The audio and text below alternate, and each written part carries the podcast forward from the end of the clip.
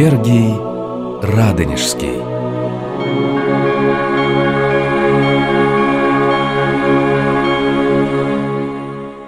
Здравствуйте, уважаемые радиослушатели, дорогие друзья. Я, Алексей Светозарский, профессор Московской Духовной Академии, предлагаю вам очередную программу из цикла, посвященного памяти преподобного Сергия. И сегодня мы поговорим об образе жизни преподобного Сергия. Ступая на путь пустынно-жительства или отшельничества, юный Варфоломей уже имел определенный навык постничества, имел его с детства. Мы помним э, постнические труды младенца и отрока Варфоломея.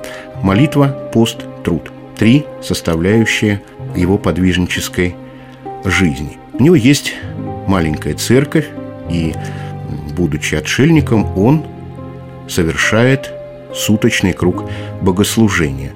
Ночью полуночницу, на рассвете утреннюю, затем службы часов первого, третьего, шестого и девятого, изобразительный – это особое последование, которое ну, служится как бы вместо литургии. Затем на склоне дня, вечерня, по вечере, а потом все снова. Что касается э, трудов преподобного Сергия, ну, это просто было условие выживания поначалу, да, надо было отвоевывать у леса свое пространство для своей пустыни. Потом собиралось братья, и он, э, видимо, имел навык к плотничеству и помогал обустраиваться им на месте. И, как помним, даже однажды взял плату. Слышал я, что ты хочешь пристроить сени к своей келье. Позволь мне построить их для тебя, чтобы руки мои не были без дела. Правда, мне очень бы хотелось построить их. У меня уже все для работы давно заготовлено. Вот только поджидаю плотника из деревни. А тебе как поручить это дело? Пожалуй, запросишь с меня дорого. Эта работа недорого тебе обойдется. Прошу лишь немного плесневелого хлеба. То есть заплесневелых сухарей, являя тем самым нестяжание и, в общем, указывая, по всей видимости, на неуместность таких отношений с братьями. Да, я возьму, так принято, я возьму эту плату, но возьму ее в таком вот самом ничтожном виде. Монахи все ходят в одежде одинаковой. Преподобный Сергий этому правилу неукоснительно следовал, но при этом с уверенностью можно сказать, что одежда была худшая, чем у его собратьев-монахов. Это была одежда из полинялого сукна, термяга, бедная и худостная. Честные иноки, я хотел бы видеть игумена вашего, преподобного Сергия. Подожди немного, пока он закончит работать на огороде. Вот он самый, кого тебе нужно.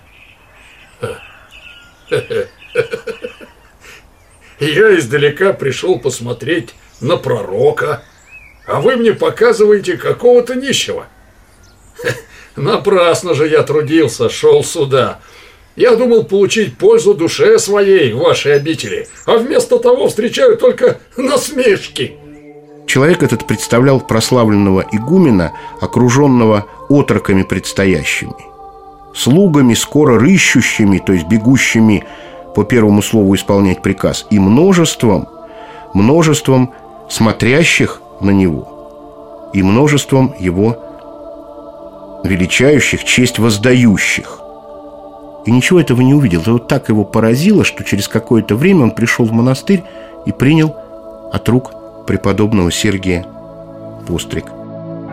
За свою высокую жизнь преподобный Сергий сподобился благодатных даров, и дара прозорливости, то есть предвидение каких-то будущих событий.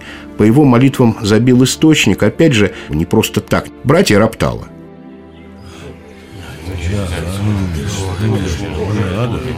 Для чего на таком месте построил ты обитель? Я хотел здесь безмолвствовать один. Богу угодно было воздвигнуть обитель, во славу Его Пресвятого имени. Дерзайте в молитве и не унывайте. Если он в безводной пустыне дал воду из камня непокорному народу еврейскому, то неужели он оставит вас, работающих ему на всем месте день и ночь? Боже, Отче Господа нашего Иисуса Христа, как в пустыне чудодействовала крепкая десница Твоя, от камня воду источив, так и здесь яви силу Твою, даруй нам воду на месте сем, и да разумеют все, что Ты послушаешь боящихся Тебя и имени Твоему славу воссылающих Отцу и Сыну и Святому Духу, ныне и присно, и во веки веков. Аминь.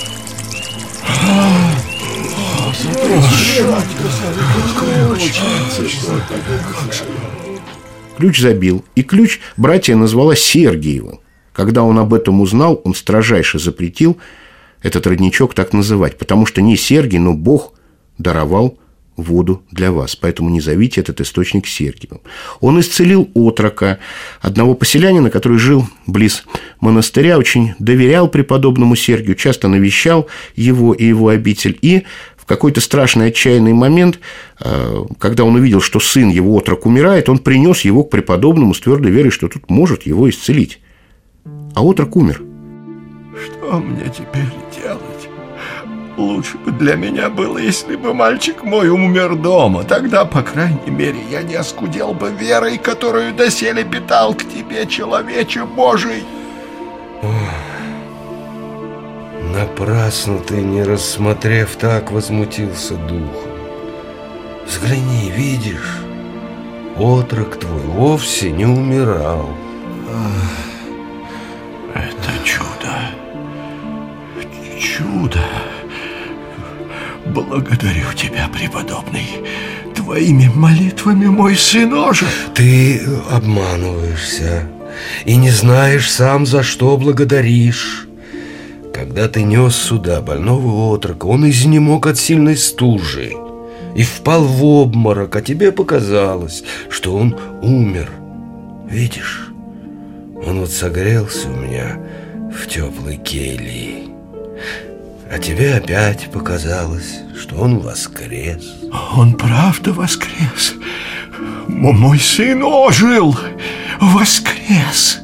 Сергий строжайше запретил ему разглашать об этом, по- меньшей мере, до самой его смерти. А великие чудеса – это а, явление преподобному Сергию Божией Матери в присутствии его ученика Михея. Это небесный огонь, который во время литургии охватил жертвенника престол и затем сошел в чашу, от которой причащался преподобный Сергий. И еще одно чудо, которое говорит о той тесной духовной связи, которую преподобный Сергий ощущал с ратниками Куликова поля. Он видел духом, что происходило, совершая литургию, поминал за здравие раненых и за упокой тех, кто остался там навеки.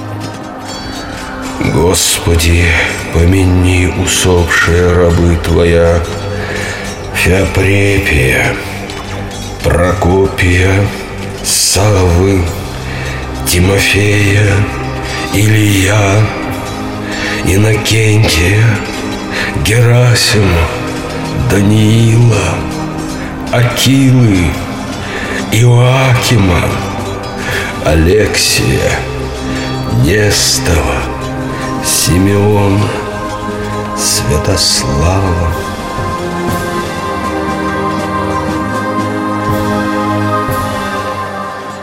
В нашей следующей программе мы с вами будем говорить о преподобном Сергии как об игумене земли русской. И тема этой программы – «Школа преподобного Сергия».